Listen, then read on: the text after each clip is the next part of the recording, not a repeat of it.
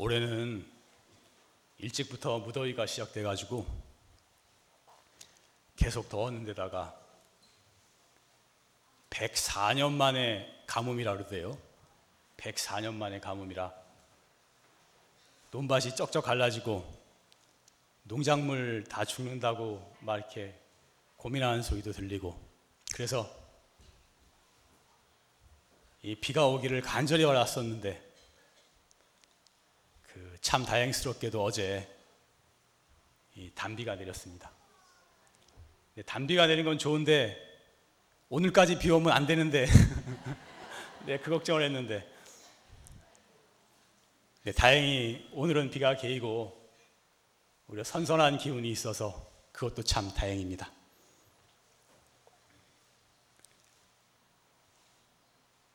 그 오늘 원장 스님 법문을 들어보니까 원장 스님께서는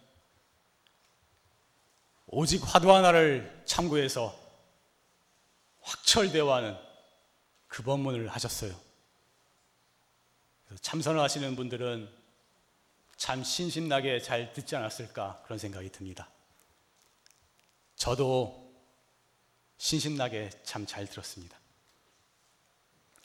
근데 예전에는 제가 원장 스님 법문을 들을 때 그렇게 마음에 잘 느끼지 못했던 때도 있었는데 지금 법문하러 올라올 때는 제가 유심히 들어요. 왜냐하면은 그 중에 내가 오늘 할 말이 있지 않을까, 나하고 내 말하고 연관시켜서 할 말이 있지 않을까 해서 유심히 듣습니다. 그러니까 그럴 때는 훨씬 더 마음에 잘 와닿는 것 같아요. 여러분도 귀를 쫑긋 세워서 나의 말을 더 정성 들여서 들으면 훨씬 더 마음에 잘 와닿지 않을까 저는 그렇게 생각합니다. 그래서 원장 스님께서는 오직 화두 공부하는 거 그것을 말씀하셨지만 제가 또 그런 얘기를 할 수는 없고 저는 오늘 생활 법문을 하겠습니다. 하심에 대해서 하심에 대해서 오늘은 이야기를 할까 합니다.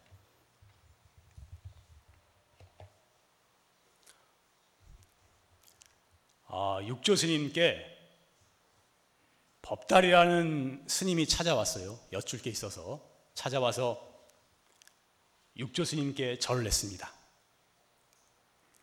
근데 절을 하는데 공경하게 이렇게 몸을 완전히 숙여서 인사를 하지 않고 좀 공경스러운 태도가 좀 부족했던 것 같아요. 그러니까 육조 스님께서 나무라셨어요. 절이란 본래 아만을 꺾기 위해서 하는 것이다. 절을 왜 하느냐? 아만을 꺾기 위해서. 내 잘났다. 내가 옳다. 그 아만을 꺾기 위해서 절을 하는 것이다. 근데 어찌하여 머리가 땅에 닿지 않는가? 어찌하여 머리가 땅에 닿지 않는가? 내가 있으므로, 나라는 생각이 있으므로 인해서 모든 죄가 생기나니. 왜 모든 죄가 생기느냐? 나라는 생각이 있기 때문에 생긴다 그러셨어요. 나를 잊으면, 나라는 그 생각을 잊어버리면 그 복이 비할 바가 없느니라 그러셨어요. 우리가 절을 할 때 이 머리가, 이마가 땅에 닿아야 하는 것입니다. 절을 하는 것은 우리의 이 귀한 머리를 바닥에 됨으로써 하심하는 공부를 하는 것입니다.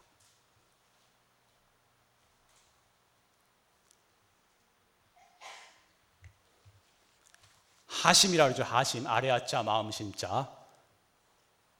마음을 낮추고 자기가 옳다는 생각, 자기가 잘났다는 그 생각을 내려놓는 것입니다.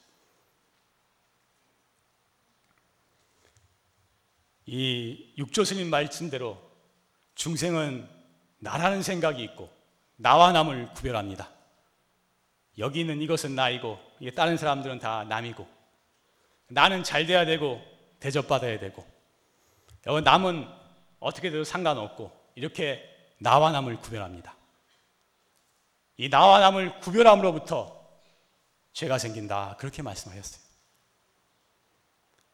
그런데 이 나라는 생각이 다 없어져 버리면 나라는 생각, 내 것이라는 생각, 나에 대한 집착, 내가 옳다는 그 생각이 다 없어져 버리면 여기 있는 이것만이 내가 아니라 제가 항상 말하지만 모든 사람이 다 내가 되고 모든 생명이 다 내가 되고 온 우주 만물이 다 내가 되는 진정한 깨달음의 세계에 들어가게 되는 것입니다. 그렇기 때문에 육조 스님께서는 나를 잊으면 그 복이 비할 바가 없느니라 그렇게 말씀하신 것입니다.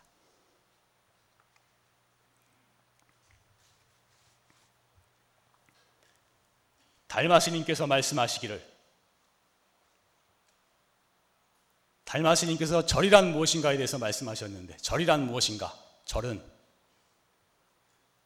한자용을 좀 써서 그런데 절이란 공경 진성하고 공경 공경하다 할 때 공경입니다. 진성은 참진자 성품 성자 참다운 성품을 공경하고 굴복 무명하는 것이다. 굴복 굴복시키는 거 무명이라는 것은 없을 무자 발글 명자 어리석고 어두운 마음을 가리키는 것입니다. 그래서 어리석고 어두운 마음을 굴복시키는 것이다 그랬어요. 절을 할 때 공경하는 것은 머리를 숙여 공경하는 것은 나의 참다운 성품을 나의 참다운 마음을 공경하는 것이다 그랬습니다. 우리가 부처님께 절을 하지만 이 부처님도 사실은 나의 참다운 성품, 나의 참마음을 형상화한 거예요. 진짜로 공경하는 것은 내 마음 속에 있는 나의 참다운 마음인 것입니다. 참다운 성품인 것입니다. 그리고 머리를 바닥에 대고 몸을 구부려서 굴복시키는 것은 나라는 생각, 내 것이라는 생각, 내가 옳다는 그 어리석고 어두운 마음을 굴복시키는 것입니다.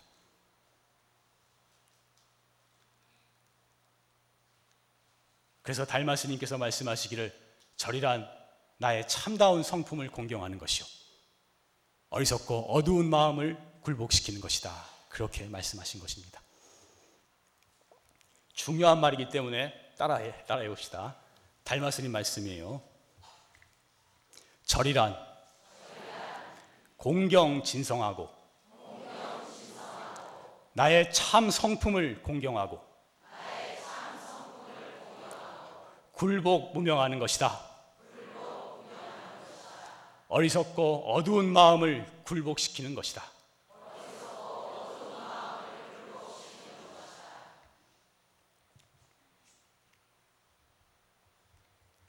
우리가 절에 와서 절을 하는데 왜 절을 절이라고 그러냐?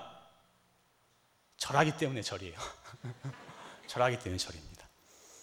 이 절의 어원에 대해서 학자들의 여러 가지 몇 가지 어원의 견해가 있는데 그 중에 하나가 절하기 때문에 절이에요. 이게 가장 유력한 학설입니다.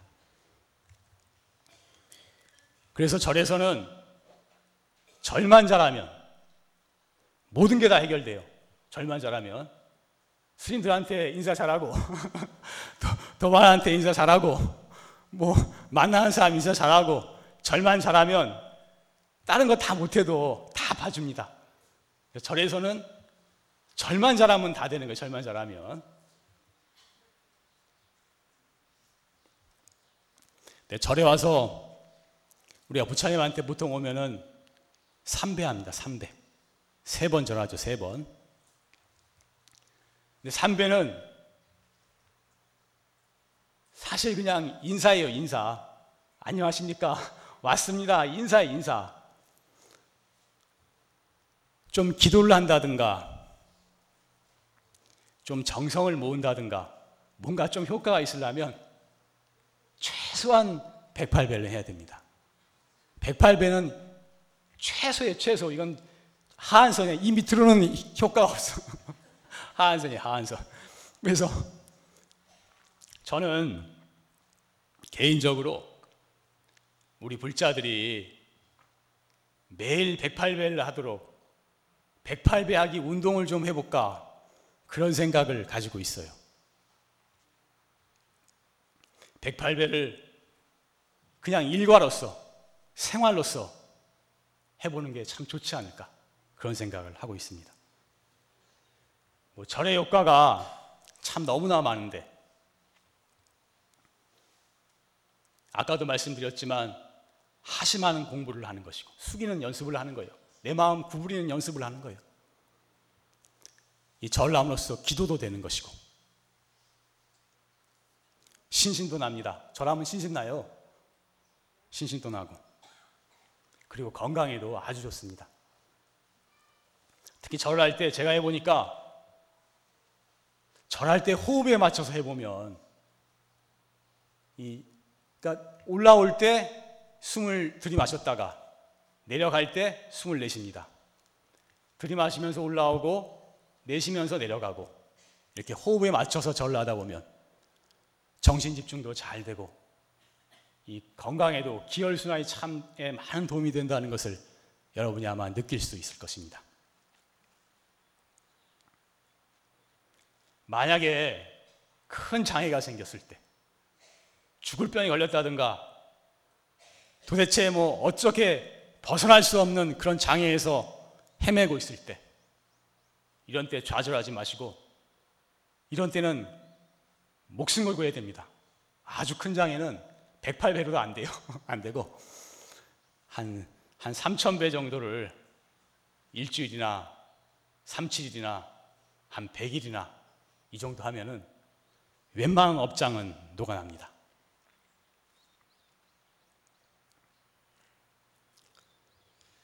제가 이 절하면서 느끼는 것은 절이라는 것은 참 업장 참여가 많이 된다는 걸 저는 느끼고 있어요. 이게 사실은 우리가 장애가 오는 것이 이 공부하는 사람은 공부하는 대로 또 장애가 오고 세상 사는 사람들은 세상 사는 대로 장애가 옵니다. 일이 뜻대로 안, 안 풀리고 괴로운 일이 생기고 정말 자기는 노력해도 잘 되지 않고 어려움이 너무 많고 몸에 병도 자꾸 생기고 이런 많은 장애들이 사실은 근본으로 돌아가면 인과로부터 오는 것입니다. 자기가 기억은 못하지만 금생이든 전생이든 남의 가슴에 못 박았기 때문에 다른 생명을 살생했기 때문에 삿된 은행을 하고 남의 고통을 주었기 때문에 그 인과로서 오는 것입니다. 그래서 그 인과를 없이 하지 아니하면 사실 근본적으로 장애가 없어지지 않는 것입니다. 그 장애를 없애는데 그 그 잘못으로부터 장애가 생겼으니 참해야 되거든요.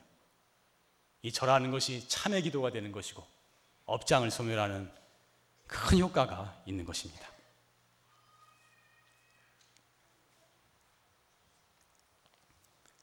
책에서 잠깐 봤는데 해인사의 현각 스님이라고 아, 모르는 스님인데 비구니 스님이에요. 근데 젊어서 결, 결막, 결막 늑, 늑막결핵, 늑막결핵이라는 병을 걸렸어요. 결핵을 오래 방치했다가 그게 이제 균이 이제 뭐 늑막 쪽으로 가가지고 생기는 병이라는데 나 잘은 모르겠는데 그래서 뭐 폐에도 물이 엄청 차고 뭐 어떻게 해볼 수 없는 그런 상황이었대요. 근데 이제 마지막으로 한 게 야, 부처님한테 매달려서 절하다 죽자 그냥 이 몸 그냥 부처님한테 바치자. 그리고 절을 하기로 마음을 먹었대요. 말 먹었는데 자기 생각에는 그 당시 몸 상태로는 한열 번만 절하면 피를 토하고 꼬꾸라질 것 같은 그런 상태였는데 그 절을 하니까 한 번 하면은 일어날 수도 없고 죽을 것 같이 고통스럽고. 근데 어떻게 어떻게 일으켜서 다시 절하면서 너무나 괴로우니까 아유 그냥 죽었으면. 그러면서 절을 했대요. 그래서 어떻게 하루는 100배를 하고 그것도 지나다 보니까 200배도 하고 또 지나다 보니까 300배도 하고 다 천배를 하고, 그러다가 삼천배를 하고, 삼천배씩 49일 하고, 또 49일 하고, 삼천배 100일 하고. 그래서 이제 그 늑막기력이 완치가 됐어요. 그리고 아주 건강하게 지금 살고 있다는데.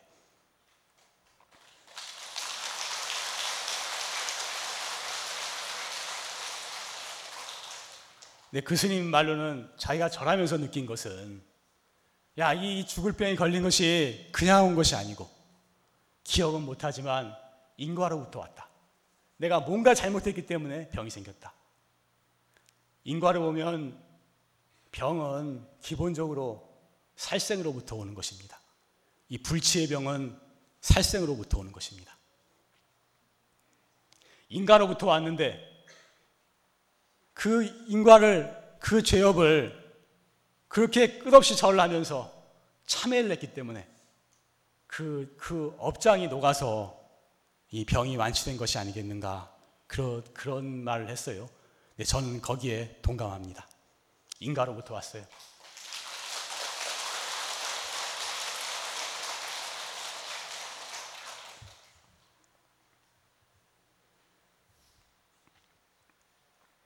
그래서 매일 꾸준히 절하면 사람이 달라지는 거예요. 신식도 나고 아까도 말했지만 매일 절하는 사람은 나쁜데 물들지 않습니다. 그리고 매일 절하는 사람은 사고도 안 나요. 교통사고나 무슨 불의의 사고 같은 거 안 납니다. 선신이 보호하기 때문에. 그리고 정신적으로, 육체적으로 건강하게 살 수가 있는 것입니다. 그래서 여러분께 매일 108배를 하시기를 권유를 드립니다. 뭐 안 하겠다면 할 수 없는데 되도록 하시는 게 좋지 않을까 그렇게 권유를 드립니다. 절은 아까도 말씀드렸지만 하심하는 공부를 하는 것이고 내가 숙이는 공부를 하는 것이고 아상을 무너뜨리는 중요한 수행이라고 제가 말씀을 드렸습니다. 그런데 이 참선을 하지만 참선도 사실은 아상을 없애기 위해서 하는 것입니다. 이 아상이 무너지면 다 그대로 통하게 돼 있는 거예요. 그런데 제가 제가 느끼기에는 참선한다 하는 사람들이 참선을 하다 보면 야, 내가 참선한다는 상을 갖습니다. 내가 이 참선하는 사람인데 니네들은 참선을 잘 알지도 못하고 안 하는 사람 오히려 우습게 보기도 하고 스님들 중에서도 선방에서 오래 공부한 스님 중에 이런 말씀 드리기 그렇지만 오래 공부하고 참선을 많이 하신 스님들 보면은 내가 그렇게 공부를 잘하는 훌륭한 수자인데 다른 스님하고는 다른데 내가 보통 사람이 아닌데 난 이렇게 꼿꼿하게 잘 앉아 있는데 이런 상을 가진 사람들을 가끔 봅니다. 저는 제 생각에는 이런 것은 공부를 거꾸로 하고 있는 것이 아닌가 그런 생각을 가져요. 아상을 없애기 위해서 이 공부를 하는 것인데 앉아 있으면서 오히려 아상을 증장시키면 이건 공부를 거꾸로 가고 있는 것입니다. 하루에 15시간씩, 20시간씩 꼿꼿하게 앉아 있어서 그런 마음, 그 아상을 버리지 못하고, 아, 내가 훌륭한데, 수자인데, 나는 이렇게 잘하는데, 너희들은 못 왔는데, 이런, 이런 상을 가지고 있다면, 아무리 앉아 있어도 이 공부는 제대로 진전될 수가 없는 것입니다.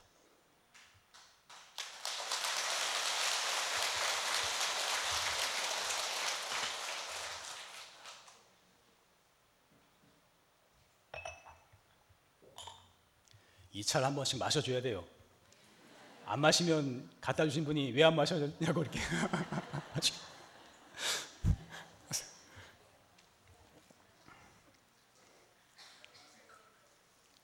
그, 그런 사람에게는 그렇게 상이 있는 사람은 사실 앉아 있는 것보다 더 중요한 공부가 하심하고 아상을 없애는 것이 더 중요한 공부인 것입니다.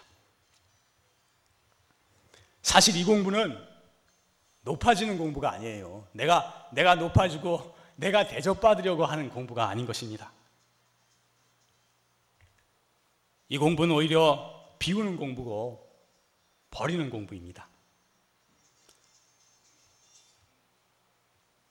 하심하고 나를 낮추는 공부인 것입니다. 바다가 제일 낮으니까 세상의 모든 물을 다, 다 포용해서 제일 넓은 바다가 되잖아요. 이렇게 나를 비우고 하심하고 낮추다 보면 사실은 그 사람이 제일 높은 사람이 되게 되어 있는 것입니다. 어떤 사람들 보면 참선해서 내가 돌을 깨치면 선지식이 되고 큰 스님이 돼서 많은 사람 존경을 받고 대접을 받고 그러지 않겠나 이런 생각으로 참선하는 사람도 있어 제 좀 본 것 같은데 근데 이것은 이, 이 수행에 대해서 제대로 알고 있지 못하기 때문입니다. 사실 이 공부가 깊어지면 내가 대접받고 내가 높아지는 것이 아니라 이, 이 몸만이 내가 아니라는 것을 알게 되는 것이고 모두가 다 나임을 알게 되는 것이고 공부가 깊어질수록 모든 사람을 모든 생명을 다 내 몸처럼 존경하, 존중하고 사랑할 수 있게 되는 것입니다.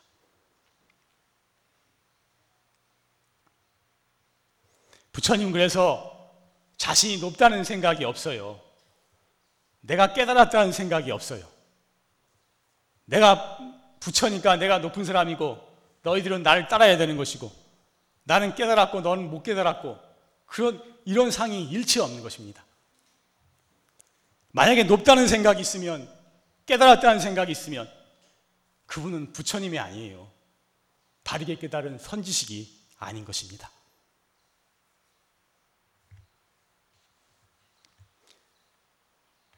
그래서 정말로 높은 사람은 이 높다는 생각이 없는 사람입니다.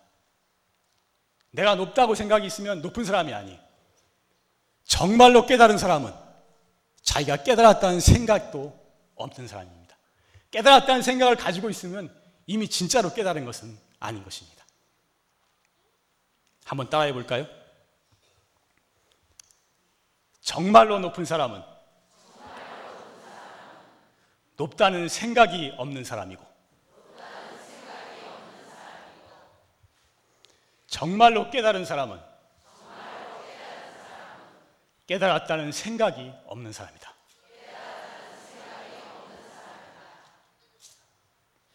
내가 만들어낸 말인데.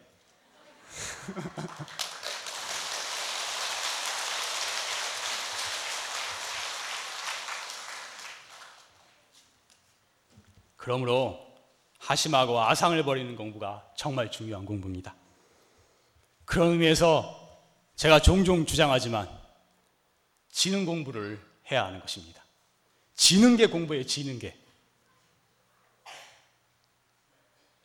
남하고 시비를 따져서 상대방은 틀렸고 내가 옳다는 것을 증명해서 내가 이기고 상대방을 누르는 것은 그것은 시비심만 증장시키고 아상만을 증장시키는 것입니다. 공부를 거꾸로 가는 것이고 공부에 해만 되는 것입니다. 설사 그 사람이 당신이 옳다고 인정을 했다 하더라도 그 사람 마음에는 감정이 생기고 앙금이 남는 것입니다. 그래서 뒤돌아서면은 나쁜 소리 하고 나에 대해서 좋은 말이 안 들어옵니다. 자기가 생각할 때 내가 참 인덕이 없다라고 느끼는 사람은 나는 분명히 뭔가 잘해준 것 같은데 다른 사람은 날 따르지 않고 뒤에서 안 좋은 소리 들리고 인덕이 없다고 느끼는 사람은 자신의 언행을 되돌아 봐야 됩니다. 분명히 언행에 문제가 있어요. 남한테 뭔가 주더라도 상을 내고 줬어요. 아, 너는 내가 이렇게 해주니까 넌 내 말을 들어야 된다. 나한테, 나한테 갚아야 된다. 뭐 이런 상을 주면서 했어요. 남의 마음을 편안하게 하지 못했기 때문에. 뭐 이걸 남을, 남한테 뭘 베풀었다 그래도 좋은 말이 안 들어오는 것입니다. 반대로 내가 좀 내가 옳더라 옳다고 느낀다 하더라도 남에게 양보하고 져주는 것은 시비심을 없애고 아상을 없애는 아주 큰 공부가 되는 것입니다. 그렇게 되면 남들이 저절로 따르게 되는 것이고 그 사람이 덕 있는 사람이 되는 것입니다. 그래서 지는 것이 이기는 것입니다. 이것은 만고의 진리인 것입니다. 자, 이것도 한번 따라해 봅시다. 지능 공부를 합시다. 지는 것이 아상을 무너뜨리는 큰 공부입니다. 지는 공부를 합시다. 지는 사람이 덕 있는 사람입니다. 지는 공부를 합시다. 지는 것이 이기는 것입니다.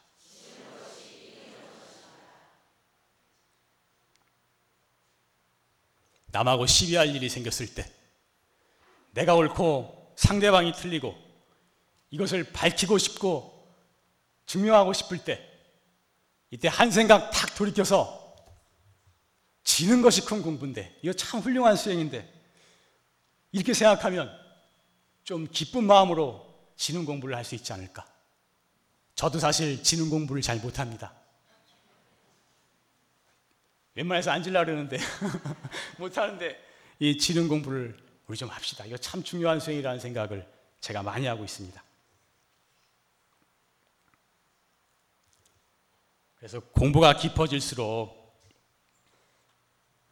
사실은 더욱더 하심하고 겸손하게 되는 것입니다.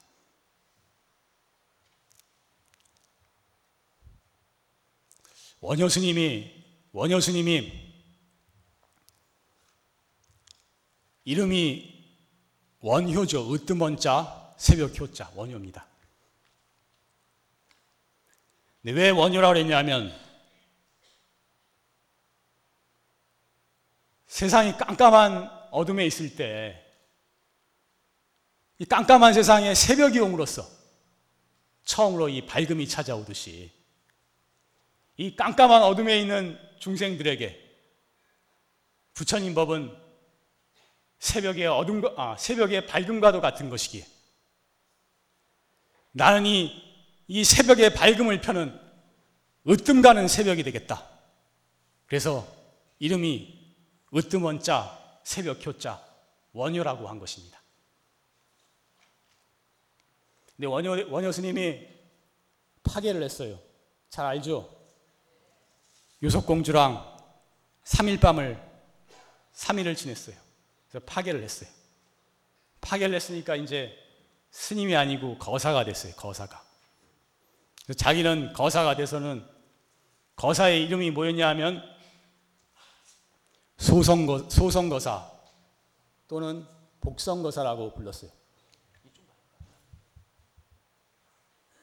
소성거사 또는 복성거사라고 불렀는데 소성이라는 것은 작을 소자 성품 성자 성품이 작은 사람이다. 성품이 째째한 사람이다. 복성이라고 한 것은 점칠복자인데 점칠복자는 아래 하자에서 날일자를 뺀 겁니다. 글자가 보면 날일자에서 아 아래 하자에서 앞에 날, 한일자를 뺀 거예요. 한일자를 뺀 거예요. 왜 복성이라 그랬냐 하면은 아랫사람 중에서도 천한 사람 중에서도 거기도 못 가는 더욱더 천한 사람이다. 아랫사람 중에서 아랫사람이다 그래서 복성거사라고 그렇게 이름을 불렀어요. 자기가. 소성거사, 복성거사. 처음 출가할 때 으뜸 가는 새벽이 되겠다 그래서 원효라고 지었는데 나중에 파괴하고 나서는 성품이 작은 사람이고 천하고 천한 사람이라고 소성거사, 복성거사라고 지었어요. 근데 어쩌면 원효 스님이 파괴는 했지만 공부가 훨씬 더 깊어졌기 때문에 그렇게 이름을 짓지 않으셨는가 저는 그렇게 생각합니다.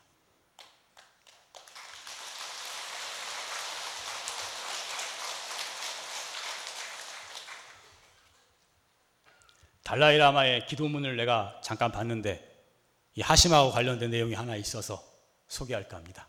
달라이 라마의 기도문인데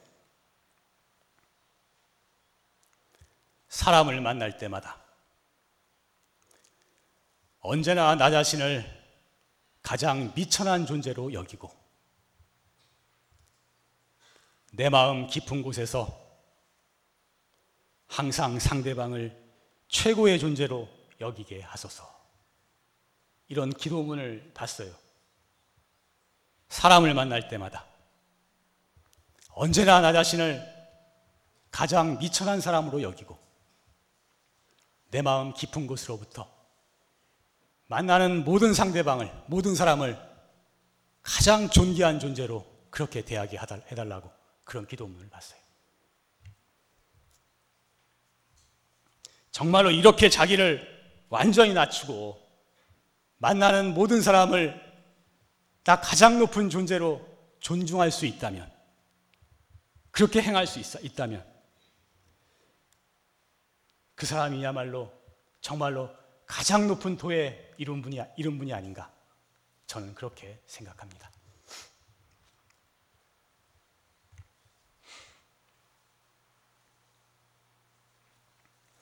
예, 조사 스님들 깨달은 것을 보면은 오늘도 뭐 나오지만 그 스승의 한마디에 깨치기도 하고 주로 참선하다가 많이 깨닫기도 합니다. 우리가 볼 때는 주로 참선하다 깨달으니까 참선만 해서 깨달은 것으로 그렇게 생각하실 겁니다. 근데 저는 그렇게 보지 않습니다. 이 조사 스님이나 확철대오 하신 분들은 한생으로, 수행을 한생으로 한 것이 아니에요. 사실 이 수행이라는 것, 확철대오라는 것은 한 생으로 이루어지는 공부가 아닙니다. 사실은. 수많은 생을 닦아서, 닦고 닦고 닦아서, 쌓고 쌓아서 그 마지막 한순간에 다 이루어진 것이 터지는 것입니다. 수많은 생을 쌓아와서 그렇게 이루는 거예요. 그런데 그 수많은 생의 수행의 과정이 바로 아상을 없애고 하심하고 인욕하고 나라는 생각을 내려놓는 이 수행의 과정이 오랜 수행의 과정이 반드시 있었던 것입니다. 그렇기 때문에 참선을 하면 바로 깊은 산매에 들어서 아상이 없었기 때문에 깊은 산매에 들어서 바로 이 깨달음의 경지에 들어갈 수가 있었던 것입니다.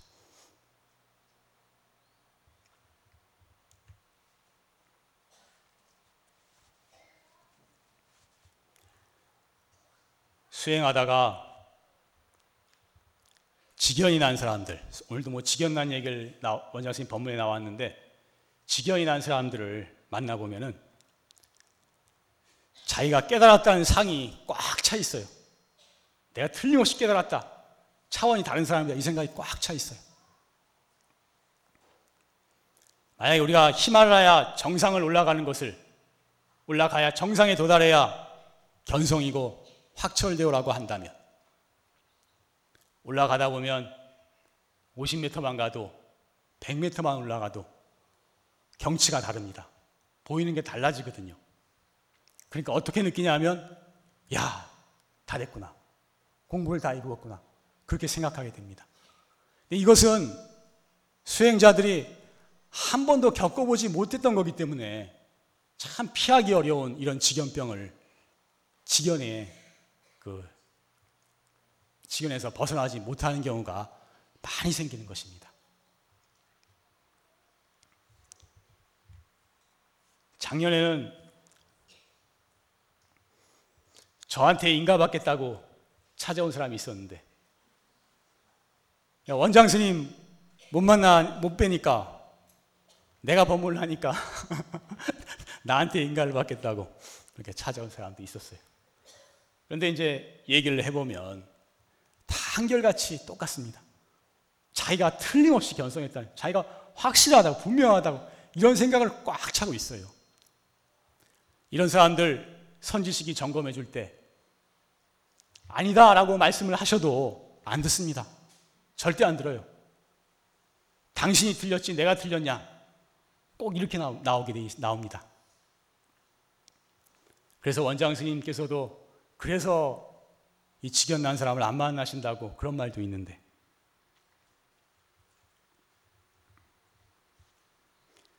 그렇기 때문에 수행자들은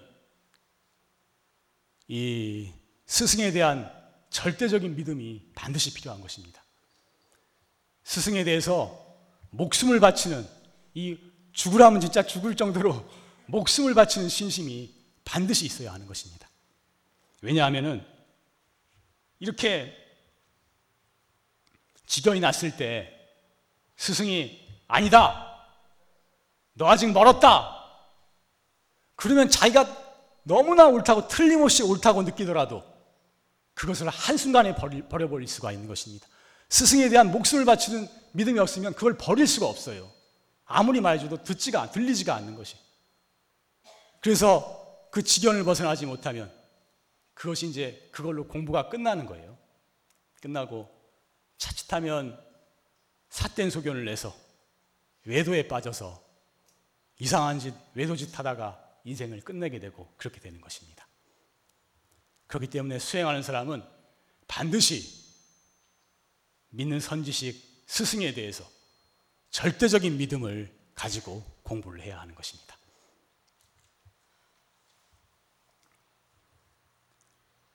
아까도 말했지만 이렇게 깨달았다는 상이 있고 도를 이루었다는 상이 있으면 사실 아, 직 어림도 없는 거예요.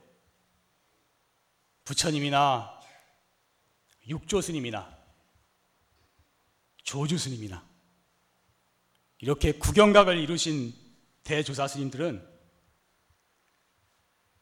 내가 깨달았다는 생각이 전혀 없을 뿐만 아니라 그 흔적마저도 없는 경지에 이른 것입니다. 아까도 말했지만 높다는 생각이 있으면 높은 것이 아니고 깨달았다는 생각이 있으면 정말로 깨달은 것이 아니기 때문입니다. 그래서 제가 생각하기에 자기가 자기가 스스로 말하기를 나는 확철도했다. 나의 지견이 부처님 지견하고 똑같다. 내가 대조사 스님이다. 내가 견성했다. 이런 식으로 말씀하시는 분들은 거의 다 착각도이라고 보면 틀림이 없지 않을까. 그렇게 생각하고 있습니다.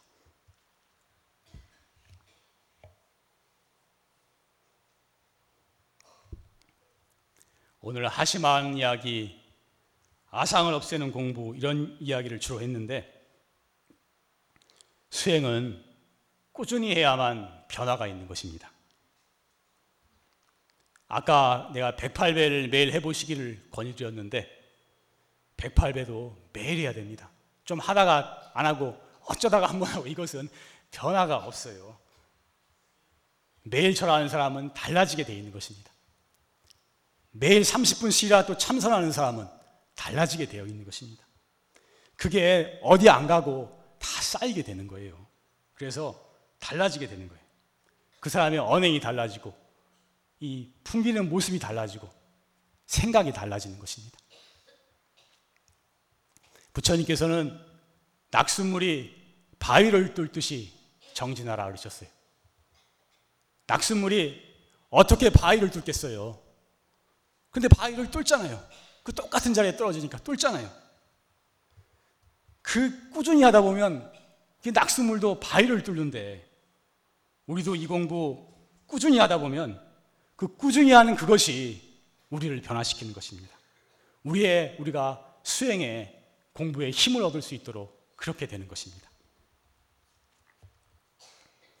그래서 하루하루 쌓아가는 것이니까 하루하루 빠지지 말고 빠지지 말고 꾸준히 해서 이 일과가 수행이 일과가 되고 생활이 돼야 돼요. 꾸준히 해서 이렇게 우리가 공부에 힘을 얻을 수 있도록 그렇게 노력해 봅시다. 네, 마치겠습니다.